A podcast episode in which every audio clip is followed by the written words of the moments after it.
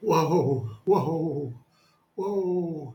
There is such joy unspeakable when we grasp what the Lord says about us and who we are in Him as we grasp the supernatural identity that we have in Christ Jesus.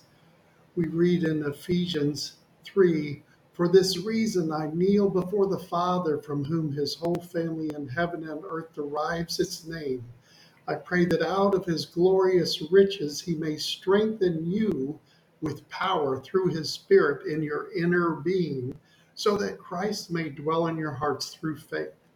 And I pray that you, being rooted and established in love, may have power, together with all the saints, to grasp how wide and long and high and deep is the love of Christ, and to know this love that surpasses knowledge, that you may be filled to the measure of all the fullness of God.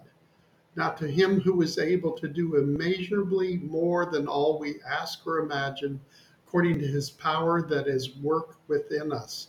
To him be the glory in the church and in Christ Jesus throughout all generations, forever and ever. Amen. That's in Ephesians 3 14 to 21.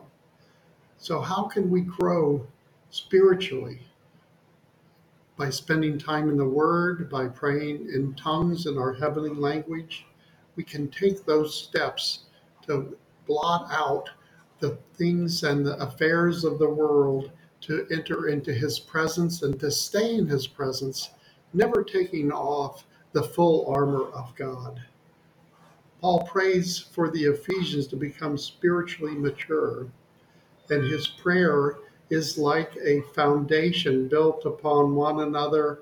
And as we grow and we grow and we grow in the principles of prayer and the life of faith, we overcome every challenge that comes along. In Jesus' mighty holy name, be blessed and ask the Lord to reveal more to you in deep revelation of your supernatural identity in Christ today. Amen.